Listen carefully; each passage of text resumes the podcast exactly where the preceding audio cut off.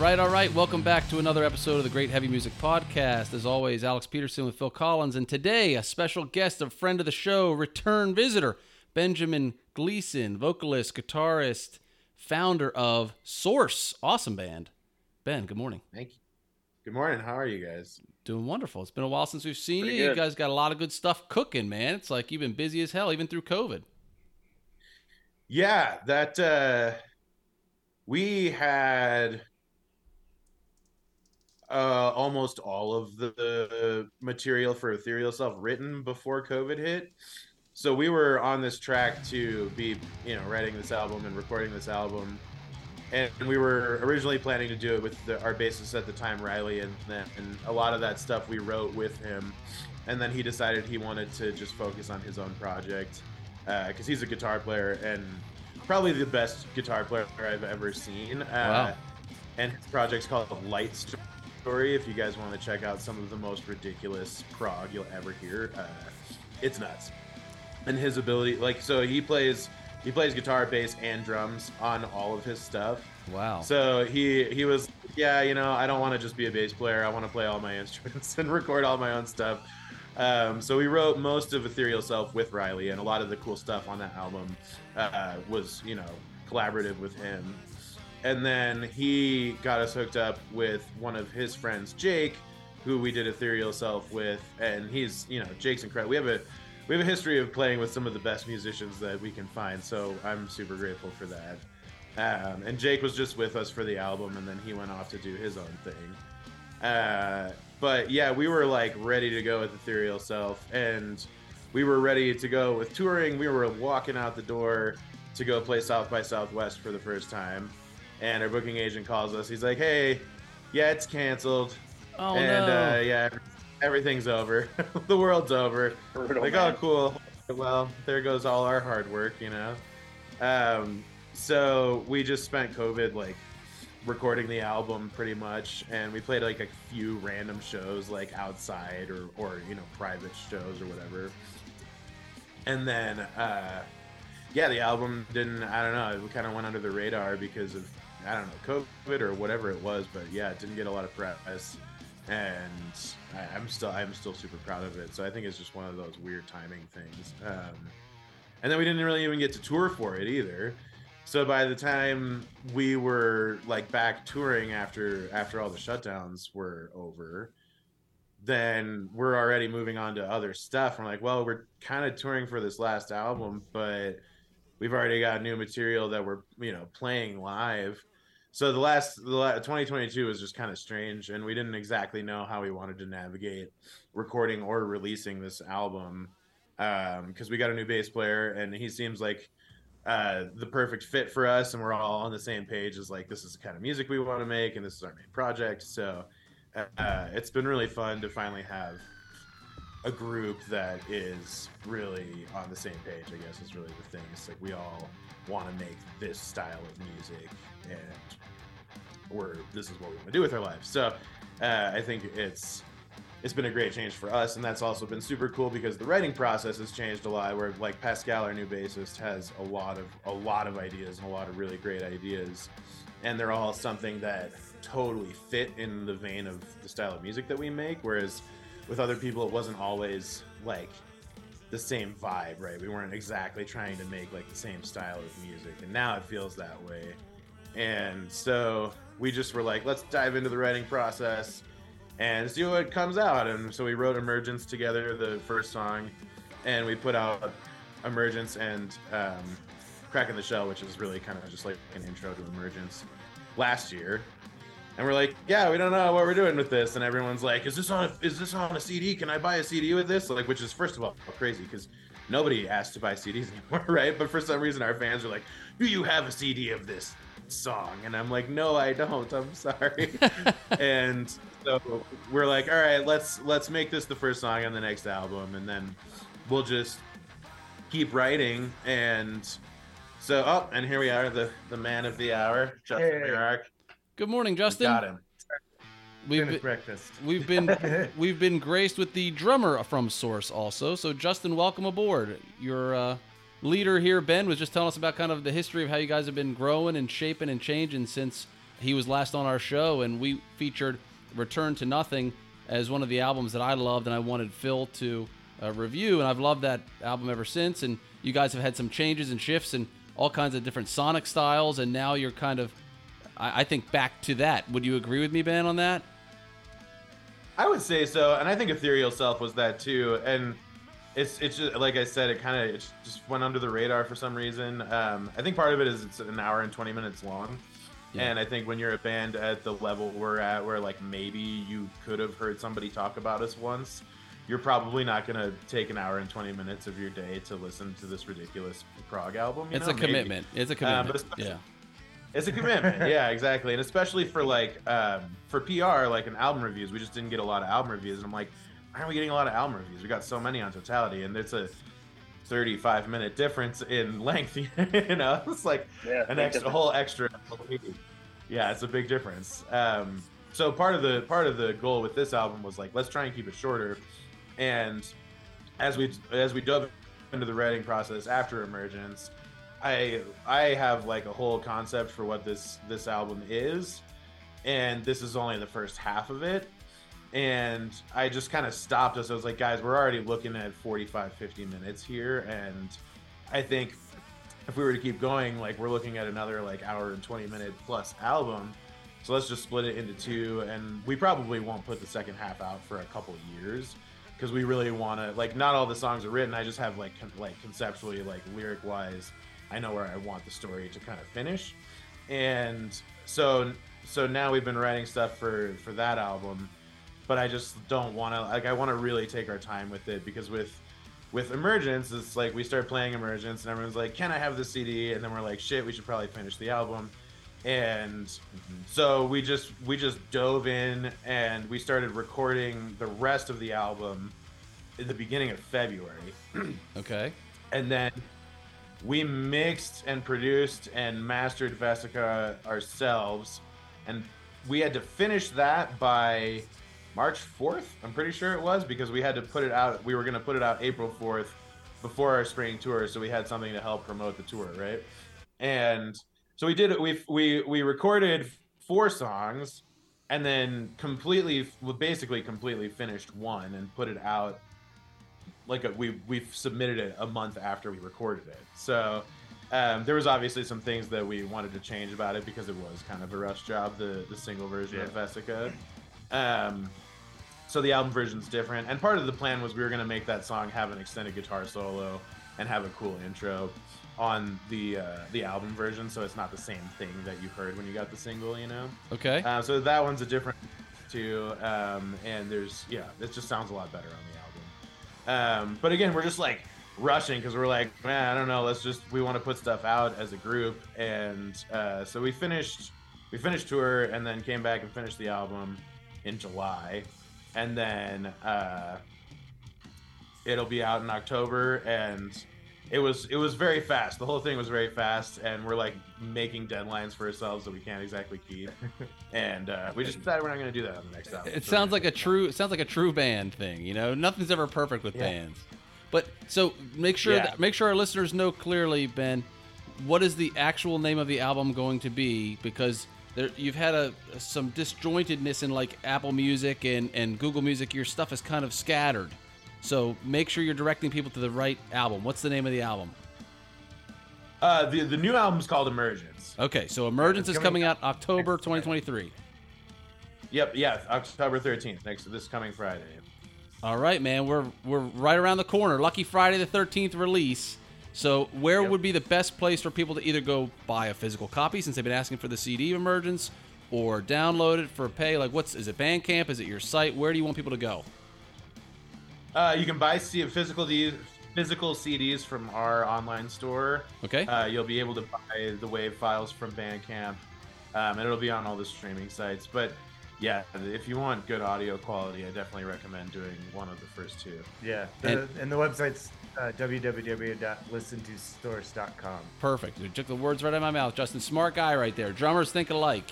And uh, yeah, listen to source.com is where you can go to the the merch section or the store section. They can buy a physical and shirts and stuff like that. Now, tell us behind this, you guys are getting ready to kick off a really nice tour. It looks like a lot of a lot of stops. Yeah. Yep, 25 shows. That's amazing. Is that the longest run that you guys have had as a band? Um, as as a, a DIY band, yeah. When we first started uh, for the uh, Return to Nothing tours, uh, we we got on some larger tours that were longer. Okay. Um, and so I've done sh- tours that were, I think the longest I've done is 27 shows. So right there. It's usually, it's usually like six weeks. This one's split up, so we're doing three weeks, and I think it's like 16 shows in three weeks, something like that. Um, and then, no, maybe it's less than that. Anyways, doing three weeks, then we have a show at home, and then we have a 10 day run in December. So it's a little bit. There's like a three week gap between the legs, so we have a little bit of time to rest and whatever. And Yeah. that, and again, people could go to listen to source.com to see all the dates, locations, times, all that stuff, right? yep. Great. Is, is that going to be all West Coast? Is it all going to be kind of in the mountains there? You guys are in Colorado, I think, right? Yeah, and there's the thing about Colorado is there's not like basically every major market's seven or eight hours away from us, so Wow. you can't really do like a regional. You can't, can't do much regional stuff here. You can do mountain towns and stuff, and that's fun. Um, but it's not quite the same as like if you lived in the west or the east coast. You can do regional stuff and hit like some pretty major markets. Um, but the first leg is all Midwest and East Coast. Like we got, we get out to Pennsylvania. Um, we have a friend who's a promoter out there that always gives us awesome gigs, and uh, he's been so Sweet. supportive of, over the Vic years. Myers is the homie. Yeah, Well, Phil's And, out, uh, Phil, uh, Phil lives in Pennsylvania, so where- you better fucking be there, Phil. Yeah, I live I live pretty close to Gettysburg. I don't know where you guys are going to be. That's pretty cool. To where whereabouts in Pennsylvania are you, are you coming? And um, Pittsburgh and New Uh, York. Uh, fuck Yeah. Pittsburgh, but York maybe. I'm just kidding. Um, uh, no, that's York. That's legit. I live pretty close to that. Yeah, it's We're like actually 20 minutes away. Yeah, it's like Hallam, which may be closer or further away from you. It's just outside of Pittsburgh, uh, uh, York. Okay, that's pretty sweet, man. Do you have Yeah, That's pretty- and go ahead. Do you have any interest in giving a little bit of a peek under the curtain as to what the set list is going to be like, or do you want it to be a total surprise? Oh, I think it'll be pretty obvious. We're gonna play mostly new stuff. Um, we've been kind of working towards finally, like the part of part of the weirdness throughout the whole history of Source is like we made this album with three people, and then the next album there was somebody new, and then the next album there was somebody new, and then the next album there's somebody new. But in all of that time, we never actually recorded an album and then toured with the same group that's on the album Mm. and it's been really like weird and and and i don't like that like i'd rather like the group that's on the album be the one that's touring and playing it if it's possible you know? Sure, sure. and so this is this is the first time where we're going to be out on tour with a physical release that everybody can go listen to and everybody that's playing the music live are the people that played it on the album since the first album yeah, So, yeah, I was gonna say Return to Nothing. Yeah. You guys had that. yeah. That's got to be a big relief to have that cohesion and that kind of connection where everybody knows it. You know each other, you know the sound, you know what you're looking for. That's got to make it so much easier. Yeah, and I think like there's a way that people when they listen to music, not all the time, but I think with music like ours because it's inherently such a like it, it whoever plays in our band it brings their kind of deepest passions out i feel like at times. Um and so because of that like people gravitate and sort of grasp on to the people who are playing it because it is such a personal expression musically that comes out. And then they come to the show and it's somebody different you know Mm, and, it, mm. and i don't like that um but we've just been working all this time to try and find the right group and we've taught these songs to so many people. Uh, and the thing that's cool about that is that i can see that no matter what happens we're going to be able to keep playing this music but there's a certain point where it's like it stops losing like it's, it's so much work to teach somebody all this music and then we write more music you know and it, there's just a certain point where it's like we've got to find like the, the final form The crew, Yeah. the crew. It's always, yeah, it's always a struggle to balance. Like, you know, when you're when you are playing live, like, do we what old songs do we pull out and try to learn? You know, for some of us who haven't been in the band as long, like especially Pascal, who's really just been in it since emergence now. So um, he's got a harder time learning old songs. Um, whereas I only have to relearn return to nothing and stuff. So Yeah. Okay, and Justin, give us a little bit about your story, man. How did you end up in this band, and what was your kind of trajectory? Were you in other bands before, or yeah, I've been in, in a lot of bands before, but nothing um, nothing at this level of seriousness, I guess. Um, but I always wanted it, so Cool. it was kind of really nice I found the opportunity. Um, I had met George, the original drummer, through uh, an, another friend who I was doing some live mixing for, um, and I met George and found out he was in the band. And then later, I found out he was leaving, so I reached out to the band and you know said, "Hey, I'd love to jo- join." Um, was and through an article that that was Metal Nexus, right? It was Pat. I can't remember. It was something about him leaving. That's all I remember. I'm pretty sure Pat, like I told the, the one of the people who just like fell in love with Return to Nothing, that wrote this crazy good review of it. Um, I asked him if he could put out uh, an article saying we're looking for a drummer, and Justin saw it. yeah.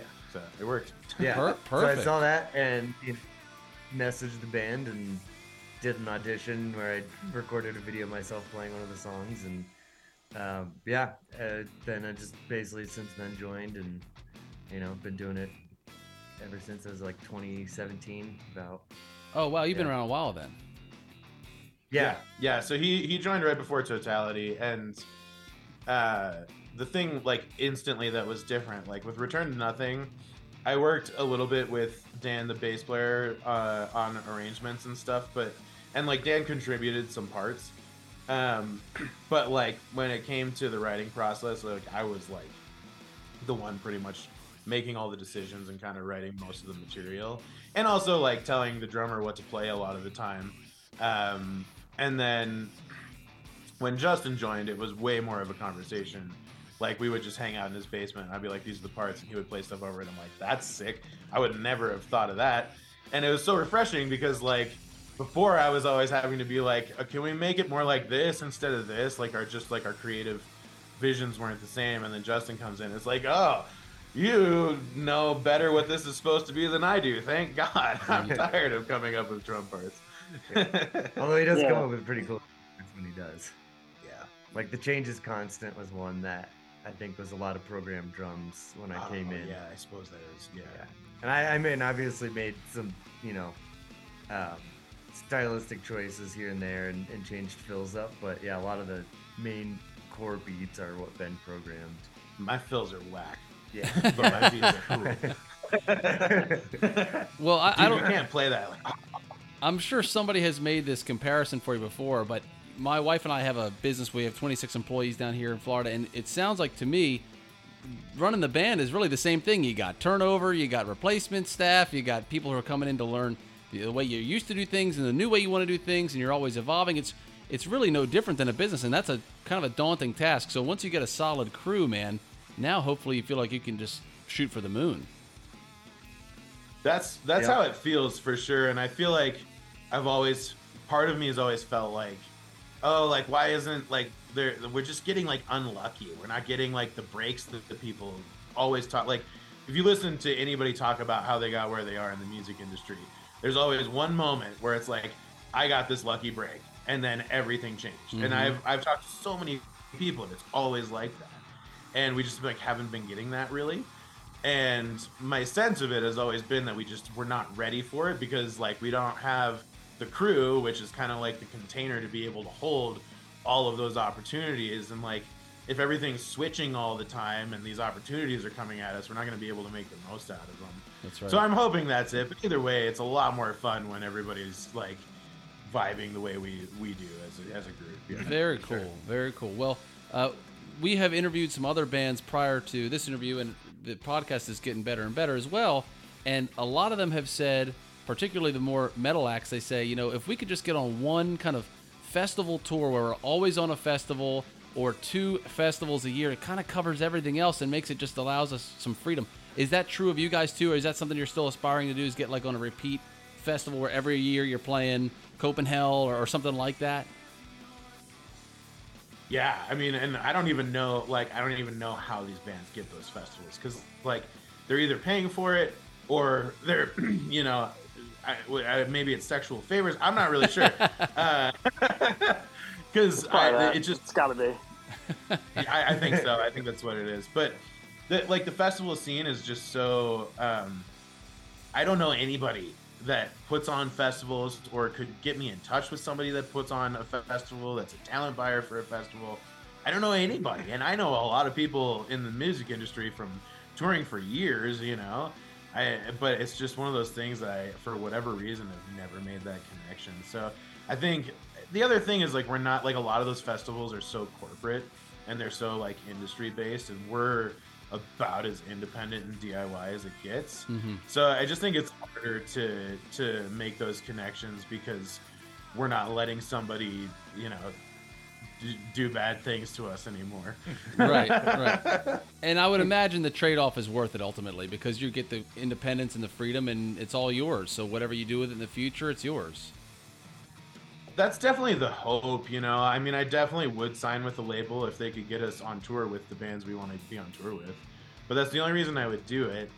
And you know, today in today's world, a record label is kind of pointless. Yeah. And I think they've just been clinging to their, you know, what they used to have for a really long time, and they're trying to the the record industry or the you know the record labels are trying to morph to accommodate this new way of of you know releasing music and how everybody's listening to it.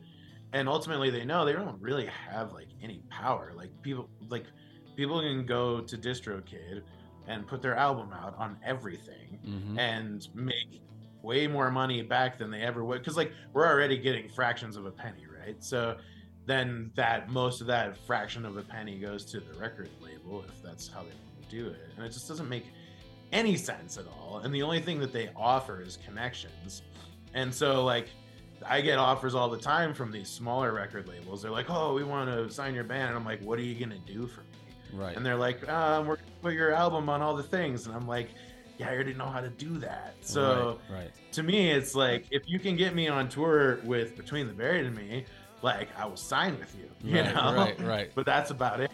Or if you're opening for Tool in an arena, yeah, I'm, I'm there.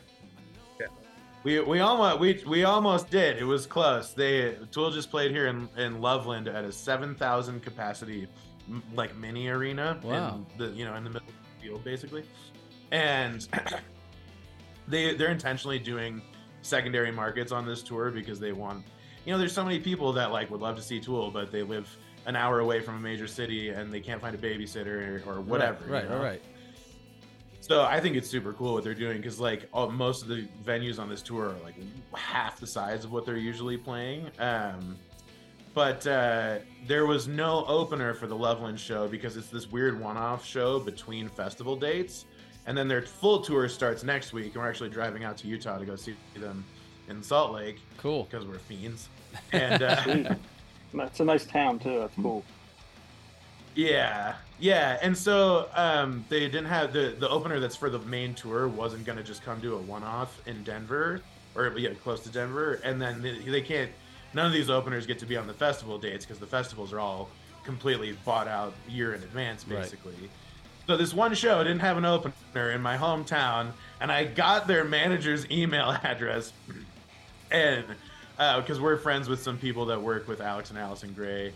And so they're like, yeah, I've got their manager's email address. I'm like, okay, well, I'll shoot him a lot of emails and see if he responds. And I got nothing. And I have to say, the person that they had open was probably the best opener I've ever seen. She killed it. She killed it. She was great. Well, then good. No hard feelings because they got somebody awesome. That's cool. Emily Wolfe, that's her name. Oh She's yeah, bad. yeah, yeah, yeah. She's awesome. Well, so what else is new for you guys? You got the the new band, basically tight now. You got the tour coming up. You got music. What's like uh, just any other good news you want to share with our listeners? What else is good in your lives?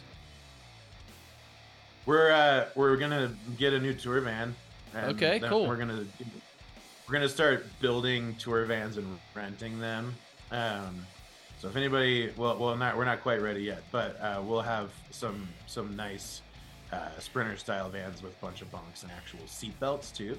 Uh, I, in my first tour, I almost died because somebody fell asleep at the wheel going 90 miles an hour at 6:30 in the morning, and I Holy woke up shit. flying through the air And fortunately, I was sleeping on the mattress in the back of the RV we rented, and the mattress went flying with me too, because it wasn't secured to anything. So I flew through the air and then landed on the mattress I was sleeping in in the corner of the RV, and I'm like, "Cool, this is sweet. I didn't die." Wow. Um, but yeah, there's still Return to Nothing CDs on the highway in Hempstead, Texas. So wow, yeah. man, that's crazy. So you Well, guys that's- sleep in the tour van at these different venues. It's not like hoteling it. no, yeah. So hotels these days cost about two hundred dollars a night, um, and For one room. for one room, yeah. And because we've decided that we can't do tours with just the three of us anymore, we're bringing somebody with us. So to cram four people in a hotel room would be challenging to say the least. Um, and it's more time, like it's so much more time too. To like, you have to book the hotels, then you have to drive to the hotels. Whereas like what we do is we just have bunks in the van that we we've had this sprinter van for years, and it came with bunks, and the bunks are less than two feet wide. And if you can see, my shoulders are not Right. less than two feet wide. Uh, but You're basically sleeping on a board. pretty much, yeah. I mean, I bought I bought a custom mattress. This is when I actually measured uh, my bunk. I was like, you know what, I need to buy a custom mattress for this thing because this like piece of foam just sucks. So I bought like a nice like RV mattress that you can like choose all your dimensions and stuff.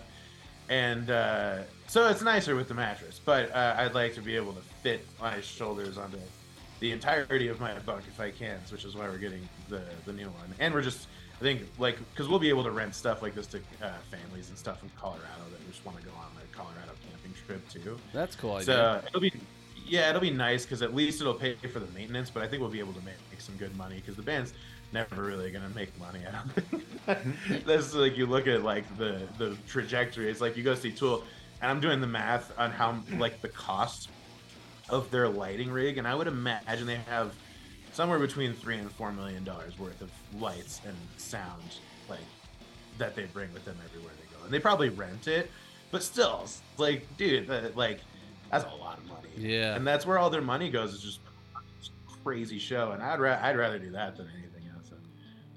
Yeah, you're giving us a really good insight and inside baseball that other people wouldn't have any idea about who are not in the industry, or maybe for some young folks who are listening who want to start a band and kind of not quite to where you're at yet. And I think that's really great.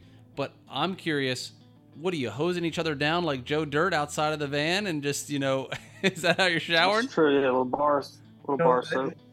Yeah, what we do is we uh, we all have uh, gym memberships at Anytime Fitness. Oh, so- love it. Perfect. yeah, yeah, and they have uh, they're the best one with typically most all of them have private showers or like private bathrooms. There you go. You don't have to So- go to shower with. Yeah, it's Y- not you- like a locker room. You or guys need to. You guys should start a YouTube channel called Band on a Budget. You know, you're doing this the the the, Yeah. boot, the bootstrap way, and you're doing it the right way because you love music. Obviously, you're just your love for this is stronger than all the problems that come with it. Yeah, absolutely. Yeah, and and the thing is, when you do it the way we do it, there's I think we've definitely minimized the problems that come with it. Uh, I worked with a record label for the first two albums, and they just robbed us. Like they were like, "Oh yeah, we're gonna give you this money," and they're like, "Oh yeah, we spent that money on distribution." Like, dude, you spent twenty five thousand dollars on distribution?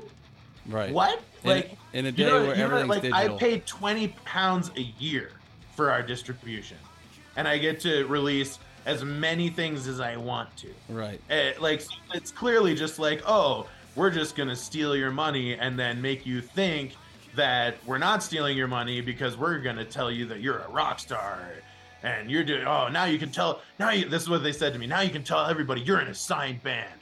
I'm like, what does that mean? Like that doesn't mean anything. And it never like I never thought it was cool. I was just like, I'm trying this because this is the way people have done it, and it seems like it makes sense. I don't know. I don't know what the fuck I'm doing. And then I learned what the fuck I'm doing by getting robbed. So that's a good way to figure it out. They just they just gave you some vague some vague explanation, administrative costs or something.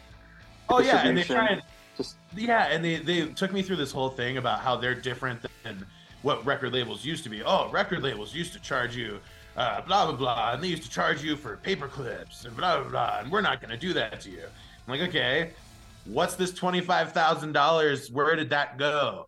And like when I Paper signed the second, when I signed this for the second album with them, I'm like, I want you to give me detailed receipts of like Right. all the ways that you're spending my money that I'm giving you. Like this isn't how record deals used to work, right? And they're like, oh yeah, yeah, we're gonna have a bank account. And you'll be able to see everything. So then when I ask him for the receipts, like I don't have time to deal with this. I don't, I don't have time to show you how I'm spending money. I'm like, dude, well, where's the money going? And I don't want you to spend five thousand dollars on radio promo. Oh, well, we're doing it anyways, and you have no say. Like, oh, but it's my money. Like, what the? Fuck? Sounds worse Yeah, than really lawyers. Yeah, Was they give that- you the runaround. I said it Oh, sound, they sound worse than lawyers.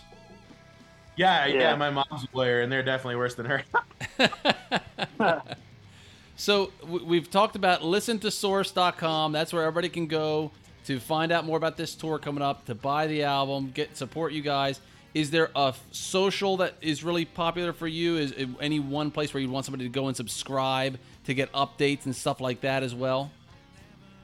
We're our Instagram and Facebook are basically the same thing. Okay. Um, so yeah, Instagram is at listen to source, and Facebook is you just search source band or you do facebook.com slash listen to source. Everything's listen to source. We got lucky on that one. Great. Um, yeah, and we post all of our tour dates and we post everything there. That's like you're gonna get a lot of good updates. But also, if you don't uh, have faith in the social media algorithms, you can sign up for the email list through our website. It's just a little pop up right when you go to our website. You can put your email. Well, in the spirit of leave them wanting more, I think this is perfect. It was great to catch up. I'm really grateful for you guys coming on, and I'm excited for your success in the future. I mean, just think it's really cool that you guys are doing this and staying together and fighting the good fight and putting on great music for people who go out there. So, Phil, if you don't go to that show in New York, I'm going to kick you right in the nuts, man, when I see you. Okay, that's fair. All right. I hope you play that song "Bitter." That song "Bitter" is so legit, man. You like it? Oh yeah. Oh It's yeah, weird. it's It's it's catchy as shit. Good. Yeah, I, I like. For some reason, our our, our uh, marketing people are finding that the Vesica video gets way more engagement for some reason, and it's because like half the people are like, "This is the worst thing I've ever heard. You guys suck, and you're a garage band." And then the other half is like, "This band is amazing, and I'm so glad I found you." and it's like super polarized. But that's Yeah. perfect, Right. though. That's what you want, man. You don't want to be forgettable. You either want to be loved or hated. That's it. Yeah, yeah. But for some reason, the bitter video is not having the same polarity, and so it's not getting the same engagement. But I'm like, man, this song is like so great. So I'm really, I'm really glad you appreciate it, man. Yeah, bitter's oh, awesome. Oh yeah. Okay, fellas. Well, until next time, we'll catch up with you maybe in 2024. Best of luck. God bless. And this is the Great Heavy Music Podcast. Go check out listentosource.com. See you guys. Thank you so much. Thank you. Good to see you both. Yep.